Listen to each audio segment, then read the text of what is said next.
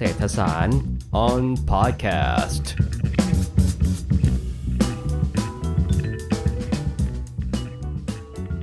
ผมเชื่อว่าในช่วง 2-3 ปีที่ผ่านมานะครับพวกเราเนี่ยนะครับน่าจะเคยได้ยินคำคำหนึ่งนะครับที่ปรากฏขึ้นอยู่ในสื่อต่างๆนะครับคำคำนั้นที่ผมหมายถึงเนี่ยก็คือคำว่า big data นะครับแล้วผมก็เชื่อว่าหลายๆ คนที่ฟังอยู่ตรงนี้นะครับ น่าจะมีความรู้สึก มีคำถามปรากฏขึ้นเช่นเดียวกับที่ผมมีในตอนที่ผมได้ยินคำว่า big data นั่นก็คือ big data คืออะไรนะครับสำหรับวันนี้นะครับเศรษฐศาสตร์ on podcast ของเรานะครับอยู่ตรงนี้กับอาจารย์วสินศิวสริตนะครับอาจารย์ประจำคณะเศรษฐศาสตร์นะครับอาจารย์วสินสวัสดีครับผมครับ สวัสดีครับ อาจารย์นพลครับ และสวัสดีท่านผู้ฟังทุกท่านครับผมครับ วันนี้นะครับอาจารย์วสินก็จะมาให้คำตอบกับเรานะครับ เรื่องอว่า Big Data คืออะไร แล้วก็ไล่เรียงไปถึงประเด็นอื่นๆนะครับ ทั้งที่เกี่ยวข้องกับเศรษฐศาสตร์ แล้วก็เกี่ยวข้องกับชีวิตประจำวันของเรานะครับกับ Big Data นะครับโอเค ผมคงไม่พูดพร่ำทำเพลงอะไรมากนะครับ อาจารย์วสินผมจะเริ่มคำถามเลยว่าอาจารย์พอจะอธิบายให้พวกเราฟังหน่อยได้ไหมครับว่าคำว่า Big Data เนี่ยนะครับมันคืออะไรแล้วมันก็เกี่ยวพันกับชีวิตเรายัางไงครับผม โอเคครับ อย่างนั้นขอขอเริ่มแบบสั้นๆก่อนนะครับ แล้วเดี๋ยวให้อาอาจารย์ณพลโยนคำถามมาเรื่อยๆ ระหว่างทางแล้วกันนะครับผม Big Data เนี่ยก็ถ้าเกิดเราดูตามนิยามก็คือข้อมูลขนาดใหญ่นะครับ แต่คราวนี้ไอ้คำว่าข้อมูลขนาดใหญ่เนี่ยมันใหญ่ขนาดไหนนะฮะมันมันเก็บขนาดไหนมันถึงจะเรียกว่าข้อมูลขนาดใหญ่ ถ้าเราดูตามนิยามจริง ๆเลยนะครับคำว่าขนาดใหญ่มันต้องใหญ่ มากๆนะครับก็คือ too large นะฮะแล้วก็มันค่อนข้างที่จะค่อนข้างที่จะมีความสลับซับซ้อนในตัวของข้อมูลนะครับ ซึ่งมิติของความซับซ้อนเนี่ยมันถ้าเราพูดในในเชิงหลักการเนี่ยก็คือมันมาได้ได้หลากหลายรูปแบบมากนะครับ ก็คือรูปแบบอาจจะมาทั้งในโครงแบบที่เป็นโครงสร้างนะครับ แล้วก็ในแบบที่ไม่เป็นโครงสร้างนะครับ แล้วก็ลักษณะของการที่มันมาแบบ ทั้งหมดเนี้ยนะฮะมันไม่สามารถที่จะใช้เครื่องมือแบบเดิมๆได้ในการที่จะเอามาวิเคราะห์ หรือว่าเอามา analyze ข้อมูลเหล่านี้ กล่าวคือข้อมูลขนาดใหญ่มากข้อมูลเอ่อไอข้อมูลนี้มันมาจากไหนครับ อาจารย์วสินพอจะเอ่อยกตัวอย่างที่เราพอจะสัมผัสได้ ให้เราให้เราฟังได้ไหมครับ คือจริง ๆ ต้องบอกว่ามันมาหลายหลายหลายทิศหลายทางมากเลยนะครับ ก็หลายทิศหลายทางเช่นอะไรนะครับ ถ้าถ้าเราดูเนี่ยตัวอย่างง่ายสุดก็เป็นข้อมูลที่ได้มาจากทางฝั่งอินเทอร์เน็ตนะครับ อันนี้ก็เป็นข้อมูลที่มีขนาดใหญ่เยอะมากนะครับหมายความว่าใหญ่ยังไงนะครับ มีคนเขาประมาณการว่าอย่าง การที่ข้อมูลอยู่ในอินเทอร์เน็ตเนี่ยมันโฟล์นะครับมันมีการค้นหาข้อมูล มันมีการเพิ่มเติมข้อมูลลงไปเนี่ย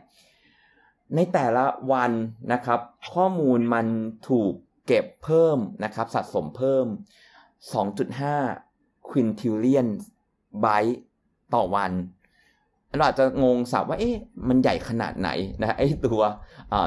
2.5 quintillion byte ต่อวันเนี่ย เขาก็ไปคิดกันอีกนะฮะว่าถ้าให้คนหนึ่งคนเนี่ยพยายามจะดึงข้อมูลมาจากอินเทอร์เน็ตที่มันมีอยู่ทั้งหมดเนี่ยมาจัดเก็บเอาไว้เนี่ยคนคนนั้นเนี่ยต้องใช้ระยะเวลาประมาณเท่าไหร่นะฮะถึงจะจัดเก็บคำตอบก็คือ คนคนนั้นเนี่ยถึงแม้ว่าเกิดแล้วก็ดับขันตายไปแล้วนะก็ไม่สามารถจัดเก็บได้หมดนะครับ เพราะว่าคนคนนึงต้องใช้ ระยะเวลาจัดเก็บด้วยเวลาถึงแค่ปัจจุบันเองนี่นะฮะถึงข้อมูลที่มีอยู่ปัจจุบันเนี่ยต้องใช้ประมาณ 181 ล้านปี ในการที่จะดึงข้อมูลพวกนี้มาให้หมดครับข้อมูลพวกนี้มาจากอะไรมาจากชีวิตประจำวันของทุกคนนะครับในอินเทอร์เน็ต การเสิร์ชข้อมูลค้นหานะสมมติว่าวันนี้อาจารย์ที่ทำรายงานไปค้นหา หรือว่าดูเกี่ยวกับ paper อันนี้ก็ใช่นะครับ เป็นหนึ่งคำค้นหา อยากจะเข้าร่วมโครงการของรัฐช่วงนี้ใช่ไหมว่าอาจจะมีเฟสสองเฟสเฟสสามอ่าก็ไปค้นหาก็ใช่นะครับ เพราะฉะนั้นอันนี้ก็เป็นเป็นข้อมูลหรือว่าข้อมูลทวิตเตอร์อ่าอินสตาแกรมอ่าอีเมลที่ส่งหากันก็ใช่หมด เรียกว่าทุกคลิกทุก touch ทุก ทุกสิ่งมันโดนบันทึกเป็นข้อมูลหมดเลย ใช่ครับ คือเป็นข้อมูลที่ถูกเก็บนะครับ แล้วก็มีอยู่ในในโลกของอินเทอร์เน็ตนี่นี่เฉพาะโลกของอินเทอร์เน็ตนะครับ แต่ว่าจริง ๆ แล้วเนี่ยมันมันก็มีอีกอหลายส่วนด้วยกันใช่ไหมครับข้อมูลต่างๆที่เราไปใช้บริการนะครับผ่านลักษณะของ department store นะครับการรูดบัตรเครดิต ในแต่ละครั้งพฤติกรรมการใช้เงินของเราพวกนี้มันก็ถูกจัดจัดเก็บ record ในในส่วนของฐานข้อมูลเอาไว้นะครับ แต่ว่าถ้ามันเป็นแบบนี้หมายความว่าคนที่จัดเก็บ ไม่ได้มีเพียงแค่หนึ่งเดียวใช่ไหมครับ Big Data ไม่ได้หมายความว่ามีใครที่เป็นเจ้าของข้อมูลเพียงหนึ่งเดียวใช่ไหมครับ ใช่ใช่ครับ ขึ้นขึ้นอยู่กับว่าสิ่งสิ่งนั้นเนี่ยหรือว่าข้อมูลข้อมูลนั้นเนี่ยมันไปขึ้นนะครับกับแพลตฟอร์ม หรือว่าฐานข้อมูลของอะไรนะครับ เช่นเวลาเรา กรอกภาษีนะครับประจำปีอย่างเงี้ยคนที่จัดเก็บก็ต้องเป็นทางฝั่งของตัวกรมสรรพากรใช่ไหมครับของกระทรวงการคลังเขาก็จะมีฐานข้อมูลพวกนี้ของพวกเราเอาไว้นะครับหรือพฤติกรรมการใช้บัตรเครดิตนะครับหรือว่าการจับจ่ายใช้สอยเนี่ยผ่านลักษณะของเครดิตการ์ดเนี่ยก็ถูกจัดเก็บแล้วก็คนที่มีข้อมูลนี้อยู่ก็คือเครดิตบูโร นะฮะเพราะฉะนั้นเนี่ยมันก็ขึ้นอยู่กับว่ามันเป็นพฤติกรรมด้านใดนะครับ เป็นข้อมูลแบบไหนใครเป็นคนจัดเก็บ แบบถ้าเป็นอย่างนี้ เวลาที่เราดูหนัง Netflix ก็เป็นคนจัดเก็บ เวลาที่เราดู YouTube ใช่ไหม YouTube ก็เป็นคนจัดเก็บนี้ใช่ไหมใช่ใช่ครับครับผม โอเคเอ่อคำถามของผมก็คือ จริง ๆ แล้วเนี่ยกิจคือคนเราเนี่ยมีกิจกรรมเสมอมาตั้งแต่ก่อนที่เราจะรู้จักคำว่า Big Data นะครับ ในอดีตอย่างเงี้ยเราก็ซื้อของที่ department store แต่ว่าในสมัยก่อนอาจจะไม่มีการยิงบาร์โค้ดมีการกดเป็นกดราคา ผมกำลังหมายความว่า เพราะฉะนั้นในสมัยเมื่อ 20 ปีที่แล้วเนี่ย จริง ๆ แล้ว Data มันก็มีอยู่ แต่ว่าแล้วก็บิ๊กด้วย เพราะว่าแต่ละคนก็ทำกิจกรรมทั้งหลายมี Data แต่ว่าเมื่อไม่มีคนจัดเก็บก็เลยไม่มี Big Data อย่างนั้นหรือเปล่าครับ ใช่ครับ เพราะว่าจริง ๆ มันมันก็คืออกระบวนการก็คือมันอาจจะเป็นพฤติกรรมหรือว่า ข้อมูลอะไรบางอย่างใช่ไหมครับ แต่ว่าถ้ามันไม่มีการจัดเก็บเนี่ยมันก็มันก็ไม่ถูกเอามา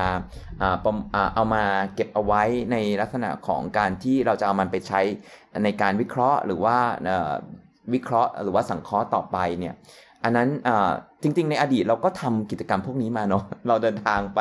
ต่างจังหวัดเราไปซื้อสินค้าและบริการนะครับ มันเป็นกิจกรรมแต่ว่ามันไม่ถูกเรคคอร์ดไว้ครับ แล้ว ในยุค Big Data อย่างเช่นในปัจจุบันเนี่ยนะครับเอ่อใครเขาว่ากันว่าแบบเขาเป็นยุคแห่งการแย่งชิงข้อมูลกัน ใครเป็นคนได้ประโยชน์จากข้อมูลนี้ และประโยชน์มันมีอะไรในรูปแบบใดครับอาจารย์รัศินพอจะยกตัวอย่างให้พวกเราฟังได้ไหมครับ ครับ คือจริงๆต้องบอกว่า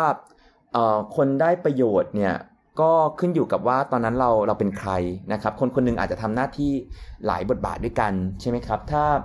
ผมบอกว่าถ้าเป็นนักศึกษาคนหนึ่งเนี่ยเขาได้ประโยชน์อะไรจากจาก Big Data นะครับสิ่งหนึ่งที่ที่เขาจะได้ก็คือกระบวนการในการที่เขาจะได้รับบริการนะครับ หรือว่าการนะครับ feedback จากการที่ไปใช้บริการในแพลตฟอร์มใดแพลตฟอร์มหนึ่ง เช่น สมมติว่าแพลตฟอร์มของ Netflix เป็นต้นเนี่ยการที่ทาง Netflix เนี่ยเขามีข้อมูลนะครับของนักศึกษา เวลาดูประเภทของหนัง หรือว่าแม้แต่ระยะเวลาที่ที่ใช้แต่ละครั้งในการเข้าไปดูเนี่ย มันก็จะทำให้ทาง Netflix เนี่ยสามารถที่จะออกแบบดีไซน์นะครับผลิตภัณฑ์ให้มันตรงกับความต้องการของนักศึกษาท่านนั้นได้นะครับแล้วก็ไม่จำเป็นจะต้องเป็นรูปแบบผลิตภัณฑ์แบบตายตัวนะครับ1 2 3 4 ให้เลือกได้เท่านี้นะครับแต่ว่าผลิตภัณฑ์ที่ทางผู้ให้บริการอย่างเช่นเนี่ย streaming movie เนี่ย ก็สามารถให้ได้เท่ากับจำนวนของลูกค้าที่มีอยู่เลย ถ้าคราวนี้เราเปลี่ยนหมวกมาเป็นทางฝั่งของ Netflix เนี่ยเขาได้ประโยชน์จากอะไรจากตรงนี้ ก็แน่นอนที่สุดนะฮะในในยุคของธุรกิจเนี่ยมันมีการแข่งขันกันสูง คราวนี้เนี่ยการแย่งชิงนะครับหรือแม้แต่ว่าอัตราของการย้ายนะครับย้ายค่ายย้ายการไปนะครับ ไลค์เลิกสมัครสมาชิกเนี่ยเราก็จะพบเห็นได้อยู่ทั่วไปใช่ไหมครับ Netflix ก็ก็เกิดกรณีเคสนี้เช่นกันนะครับ แต่ว่าปรากฏว่าการที่เขาเอาข้อมูลของอผู้ลูกค้าเนี่ยเอามาวิเคราะห์ แล้วก็พยายามหยิบยื่นนะครับรูปแบบการให้บริการที่ที่มันเหมาะสมตรงโจทย์แต่ละคนมากขึ้นเนี่ยปรากฏว่า Netflix ก็ได้นะครับลักษณะอัตราการคงอยู่ของลูกค้าเนี่ยที่ดีขึ้นนะครับนั่นก็ ส่งผลต่อเนื่องใช่ไหมครับว่าพออัตรามันคงอยู่ดีขึ้นเนี่ยกำไรของ Netflix ก็สามารถที่จะรักษาได้นะครับในระดับที่เท่าเดิมหรือว่าดีขึ้นกว่าเดิม อย่างเงี้ยเป็นต้น อันนี้ก็เป็นฝั่งของอธุรกิจได้ประโยชน์อยู่แล้วจากจากข้อมูลที่มันเป็นข้อมูลขนาดใหญ่นะครับแล้วก็เอามันมาวิเคราะห์แล้วก็ใช้ประโยชน์จากมันนะครับในเชิงของธุรกิจคราวนี้ ถ้ามองอีกมุมหนึ่งนะมองมุมนักศึกษากลับมาใหม่ มองมุมมุมนักศึกษาแต่ว่าคราวนี้สวมหมวกเป็นนักวิเคราะห์อย่างเงี้ยครับสมมติว่านักศึกษาเรียนคณะเศรษฐศาสตร์อยู่นะมุมมองของของการที่เรามีอ่า big data เนี่ยมันก็มันก็จะส่งผลประโยชน์ต่อการที่ทำให้เราเนี่ยมีเครื่องไม้เครื่องมือใน การทำงานวิจัยเนี่ยได้หลากหลายมิติมากขึ้นนะครับ จริง ๆ เรื่องนี้จะยาวมากนะครับไม่ไม่แน่ใจว่าจะให้คุยคุยเลยไหมหรือว่าเฮ้ยคุยคุยได้เลยครับเหรอเหรอาอันนี้ก็คือเป็นเป็นเรื่องในในเอามาใช้ในทางเศรษฐศาสตร์แล้วใช่ไหมใช่ใช่ครับ คือคือจริง ๆ เนี่ยอ่าต้องบอกว่าถ้าถ้าเกิดสมมติว่าในในในทางเศรษฐศาสตร์นะครับเอ่อเราก็จะสามารถที่จะได้ประโยชน์จากมันเนี่ยหลายทางมากเลยนะฮะเอ่อ ตัวอย่างหนึ่งที่ที่เราเห็นได้ง่าย ๆเลยเนี่ยถ้าเราเรียนเศรษฐศาสตร์ เรียน econometric สมัยก่อนเนี่ยเราจะพบว่านักเศรษฐศาสตร์เนี่ยเวลาเราทำแบบจำลองเนี่ยเราจะพูดถึงการ forecasting นะครับการ forecasting เนี่ยเราเราก็จะใช้ข้อมูลนะที่มันมีอยู่เนี่ยที่ออยู่ในมือแล้วก็ส่วนใหญ่ในอดีตก็จะเป็นความถี่ต่ำนะเพราะว่าเราก็จะไม่อยู่ในโลก big data ครับในการ forecast ซึ่งอ่าแน่นอนที่สุดมันก็ยากในการทำนายนะครับ คราวนี้เอ่อสมัยเนี้ยมันปรากฏว่ามันก็มีอ่าเทคนิคใหม่ ๆ เกิดขึ้นครับนะอ่าอาจารย์อ่าอาจารย์นพลน่าจะเคยได้ยินว่า เราก็มีคำศัพท์ว่า now casting แล้วนะครับ ก็คือว่า now ก็ปัจจุบันทันด่วนนะก็คือเราสามารถใช้ข้อมูลที่มันมีอยู่ในโลกของ Big Data เนี่ยที่มัน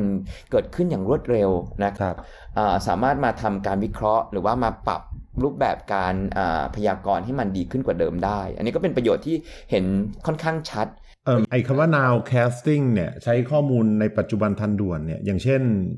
อะไรครับ โอ้เยอะเลยฮะ เยอะมาก เช่น สมมุติว่า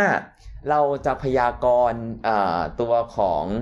อาการเติบโตทางเศรษฐกิจใช่ไหมอัตราการเติบโตครับทางเศรษฐกิจหรือว่า GDP growth เนี่ยอ่า ในอดีตเราอาจจะใช้พวกกลุ่มตัวแปรนะครับประเภทที่มันมีลักษณะความถี่แบบเดียวกัน เช่นลายไตรมาสนะครับหรือแม้แต่ว่าถ้าเรามีลักษณะของข้อมูลที่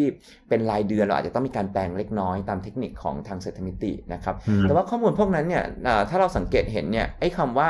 อ่าดัชนีกว่ามันจะได้มาสมมติว่าเดือนอ่าเมษานะครับกว่ามันจะได้มาของเดือนเมษาเนี่ยมันอาจจะต้องรออาไปอีกประมาณสักเดือนหรือ 2 เดือนด้วยซ้ำใช่ไหมเพราะว่ามันต้องไปออกเก็บเซอร์เวยมาคำนวณค่านะครับมันถึงจะได้ แต่ว่าพอคำว่า now casting เนี่ยตัวอย่างที่ที่ชัด เช่น ถ้าเอาอ่าตัวของข้อมูลในโลกการเงินเข้ามาร่วมประกอบในการที่จะอ่าพยากรณ์นะครับภาวะเศรษฐกิจเนี่ยข้อมูลอ่าหุ้นหรือว่าข้อมูลที่เกี่ยวกับทางด้านการเงิน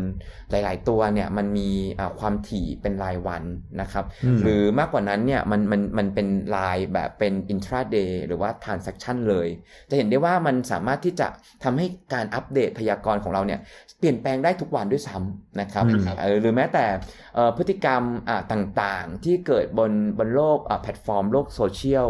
การพูดคุยเกี่ยวกับเรื่องของนโยบายภาครัฐอ่าอ่าลักษณะของการดีเบต การให้ความเห็นเกี่ยวกับ policy ต่างๆ ผ่านอืม Search Engine ที่อ่าเราอาจจะรู้จักกันว่า Google Search นะครับหรือว่าอืมเอ่อหรือว่าเอ่อเราเอามาทำเนี่ย เราก็จะเอามาทำเป็น Google Trend ใช่ไหมครับ ไอ้พวกเนี้ยมันมันมันสามารถที่จะเอ่อ extract ข้อมูลได้นะครับแบบ real time แล้วก็สามารถเอามาใช้ร่วมประกอบกันในการที่จะเอามาพยากรณ์ตัว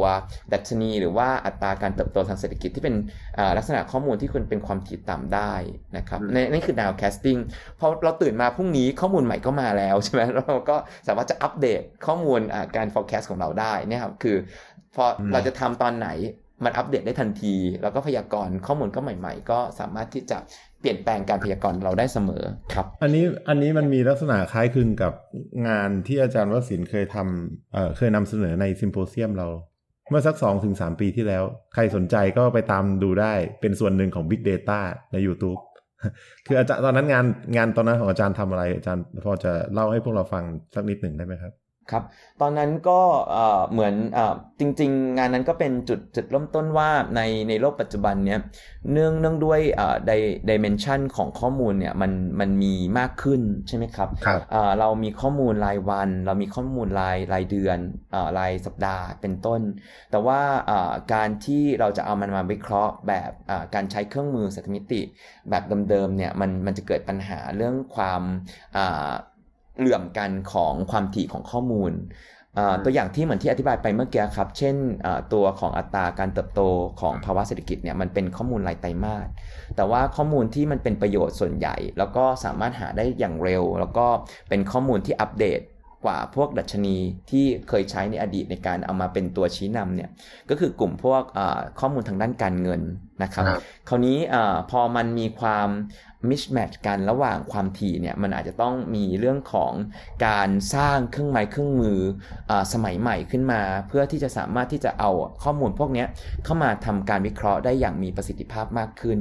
ครับอืมซึ่งซึ่งอันเนี้ยก็ก็จะก็จะหลีดมามาประเด็นถัดมาครับอาจารย์ก็คือว่าในครับในอ่าในในโลกของ Big Data เนี่ยอ่าสิ่งที่เราอ่าจะเห็นแล้วมันน่าจะเป็นประโยชน์นะครับ ก็คือว่าเราน่าจะเห็นการใช้อ่าเครื่องไม้เครื่องมือทางสถิติอ่าทางคณิตศาสตร์ แล้วก็อ่าการผสมผสานกันระหว่างศาสตร์ของอ่าเศรษฐมิติกับทางด้าน Machine Learning เนี่ย มากขึ้นนะครับ เพื่อที่จะเอาลักษณะของประเภทข้อมูลที่มันมี multi dimensionality เยอะๆเนี่ยเอามาใช้ประโยชน์ให้ให้ได้มากที่สุด เพราะว่าอันอันหนึ่งเนี่ยต้องต้องบอกว่าอ่ากระบวนการอ่าการใช้ประโยชน์มันเนี่ยมันก็จะ เริ่มมาตั้งแต่หลายขั้นตอนมากเลยในในโลก Big Data ว่าอ่าอย่างข้อมูลอย่างเงี้ยข้อมูลทวิตเตอร์ใช่ไหมถ้าเกิดเราคิดว่าข้อมูลทวิตเตอร์มันมันเป็นข้อมูลที่อ่าเป็นประโยชน์ในการอ่าวิเคราะห์งานของเราอย่างเงี้ยครับอ่าสิ่งหนึ่งที่เราอาจจะต้องเรียนรู้ก็คือวิธีการที่จะไปทำการดึงข้อมูลพวกนี้ออกมาจากทางทวิตเตอร์ให้ได้ใช่ไหมครับครับ แต่ว่าทางตัวของเจ้าของข้อมูลไม่ว่าจะเป็น Twitter หรือเอ่อหน่วยงานอื่นใดหรือว่า หน่วยงานเอกชนใดนะครับเขาเขาจะเปิดเผยข้อมูลขนาดนี้ให้เรามากน้อยเพียงใดนะครับ หรือว่าแล้วแต่ policy ของเขาเลยครับนี่ครับจริงๆเนี่ยมันมันมันมันต้องขึ้นอยู่กับอ่า stakeholder ทุกฝ่ายเลยเนาะจริง ๆ ไม่ใช่เฉพาะตัวของอ่าคนที่ให้บริการแพลตฟอร์ม เช่นอ่า Facebook Twitter นะครับอ่าเราจะเห็นได้ว่าเวลาเราสมัครสมาชิกใช่ไหมครับ มันก็จะมีเงื่อนไขการยอมรับการการใช้บริการ ตรงนั้นน่ะก็คือผู้ให้บริการแต่ละคนก็สามารถไปตั้งนะครับลักษณะของความเป็น privacy ได้ว่าจะมีความเป็น privacy มากน้อยอที่เรารู้สึกว่าออยู่ใน comfort comfort zone ของเราได้ขนาดไหนนะครับแต่ว่าถ้าเกิดสมมติว่าเรารู้สึกว่าเราเป็นคนเปิดเผยเราเราอยากจะแชร์ทุกอย่างให้ทุกคนบนโลกใบนี้รับทราบเนี่ยมันก็สามารถทำได้นะครับ ซึ่งเวลา มันก็จะเชื่อมโยงไปตอนที่เราจะดึงข้อมูลนะครับ เวลาเราจะใช้ข้อมูลพวกนี้นะครับในในข้อมูลอย่างเช่นข้อมูล Twitter มันอาจจะต้องมีการขอก่อนว่าเราจะเอาข้อมูลไป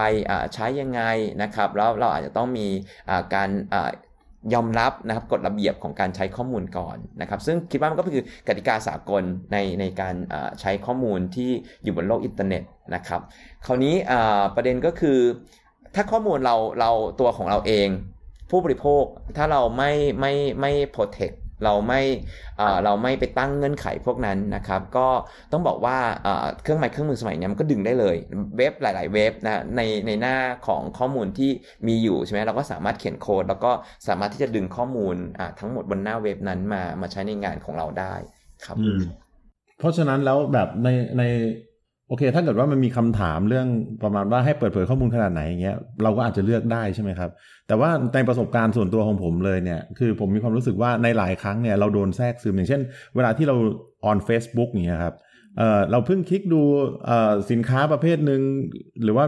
การไลฟ์ขายสินค้าประเภทหนึ่งอยู่อย่างเงี้ยหลังจากนั้นเนี่ยนะ suggestion ของ Facebook นี่มารัวๆเลยคือ อะไรที่มันเกี่ยวข้องกับสินค้าพวกนั้นนะ เออไอพวกอย่างเงี้ยน่าตกใจนะครับตรงน่าตกใจตรงแล้วบางทีเราก็หลงหลงเข้าไปคลิกด้วยเนาะคือประมาณแบบอย่างเงี้ยกลายมันเป็นว่าแบบ โอเคในในหลายมุมเนี่ย เราก็รู้สึกว่ามันมันดีใช่ไหมครับ คือว่าเราได้เห็นอะไรที่มันมีความหลากหลายใช่ไหมแต่ในหลายมุมเนี่ยเราก็มีความรู้สึกว่าเอ่อการที่เอ่อ Facebook มันสามารถที่จะเรียนรู้เราได้มากขนาดเนี้ยมันทำให้เราโดนคุกคามเอ่อความเป็นส่วนตัวบางประการหรือเปล่าทั้งๆที่เราไม่สามารถที่จะทำอะไรได้เลยอะครับ อาจารย์วสินที่เห็นว่ายังไงเกี่ยวกับประเด็นเรื่อง ด้านลบบ้างดีกว่า ด้านลบของ Big Data เนี่ยอย่างเช่นกรณีนี้เป็นต้นนะครับผม ครับ ก็จริงๆต้องต้องบอกว่าในในอนาคตเนาะอนาคตที่มันจะเกิดขึ้นอีกในรอบ 5 ปีหรือ 10 ปี แน่นอนที่สุดนะ มันมันจะยิ่งเข้าสู่โลกของของความเป็น Big Data มากขึ้นใช่ไหมครับ มันก็อุปกรณ์เครื่องไม้เครื่องมือต่างๆนะมันก็จะถูกเชื่อมโยงด้วยระบบเครือข่ายอินเทอร์เน็ตนะฮะ Internet of Things ก็จะเข้ามามีบทบาทในชีวิตของพวกเรามากขึ้นเพราะเนี่ยประเด็นพวกนี้มันก็จะกลายเป็นประเด็นที่ที่ยังคงเป็นประเด็นในการที่ถกเถียงกันอยู่นะครับในเรื่องของความเป็นส่วนตัวนะครับ แล้วก็ลักษณะของนะครับเอ่อลักษณะว่าเออในฐานะผู้บริโภคเนี่ยเราควรจะได้รับสิทธิ์แบบไหนนะครับ ในการที่จะคุ้มครองระดับชั้นของข้อมูลของของพวกเรานะครับ ซึ่งอันนี้อาจจะต้องเป็นเป็นเรื่องที่อยู่คู่กับเราต่อไปนะแล้วก็หลีกเลี่ยงไม่ได้นะครับ ในในแง่ของอในฐานะผู้บริโภคเราอาจจะต้องอาศึกษาเรื่องนี้ไปพร้อม ๆ กันนะครับ แล้วก็พยายามอัปเดตข้อมูลเรียนรู้ไปกับ โลกของ Big Data ครับคือจริงๆผมเอ่อจากจากมันมีคนเคยเล่าให้ผมฟังนะครับ คือว่า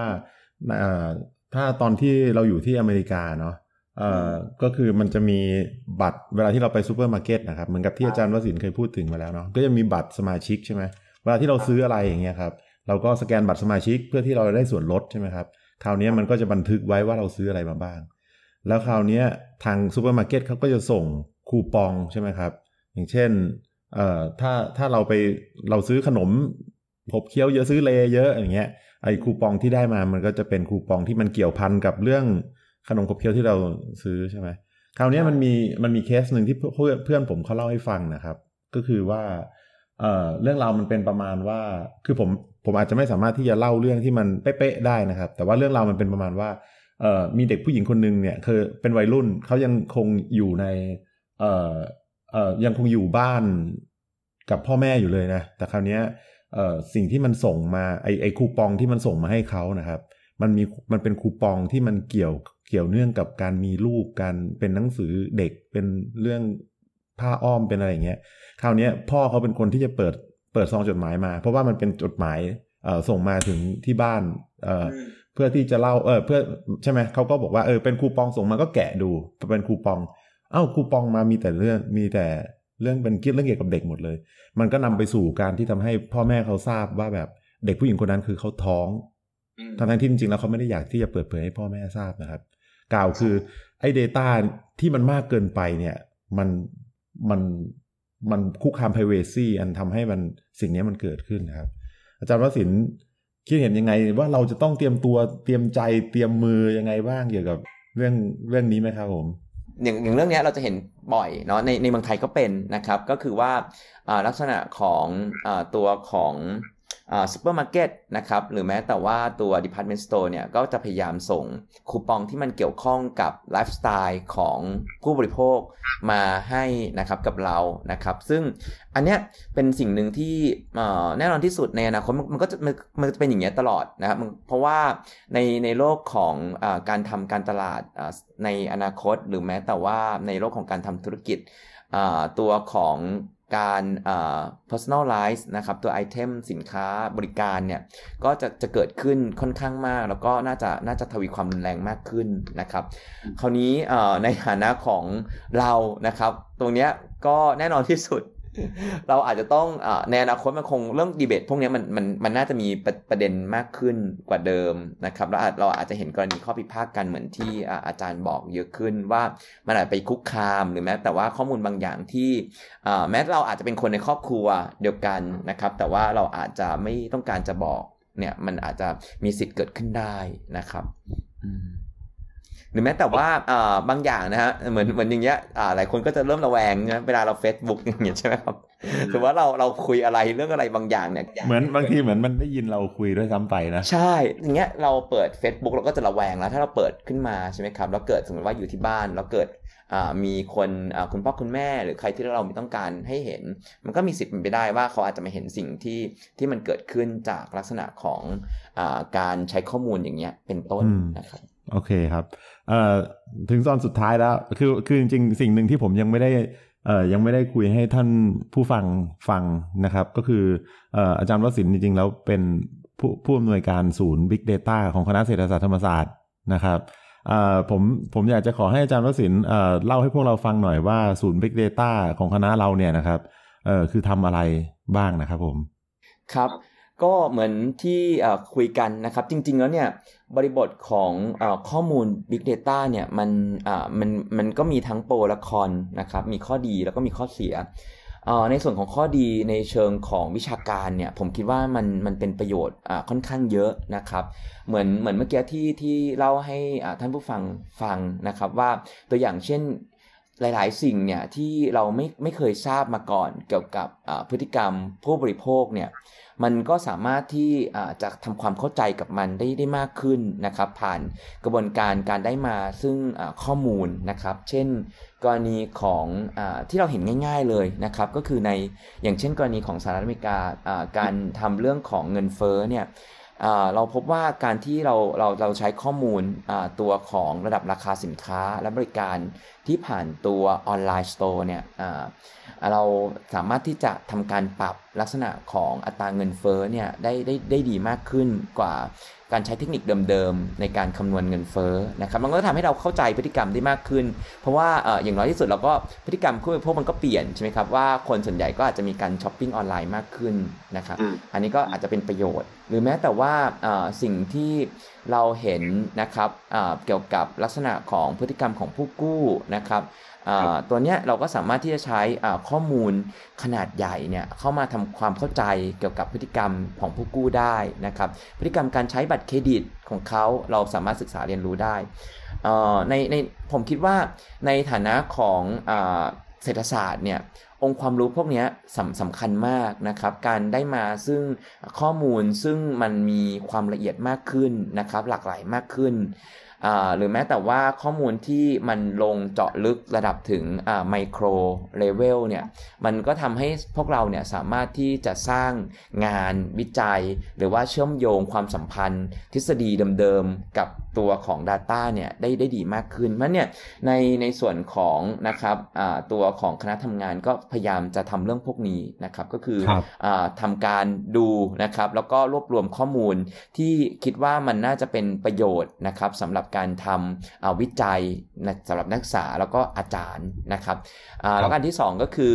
อาเราก็พยายามที่ที่จะหาโอกาสนะครับก็คือ data อ่า accessibility นะครับก็คือครับลองดูว่ามันจะมีช่องทางไหนที่เราจะสามารถที่จะดึงข้อมูลเหล่านั้นเนี่ยแล้วก็เอาข้อมูลเหล่านั้นเอามาไว้ให้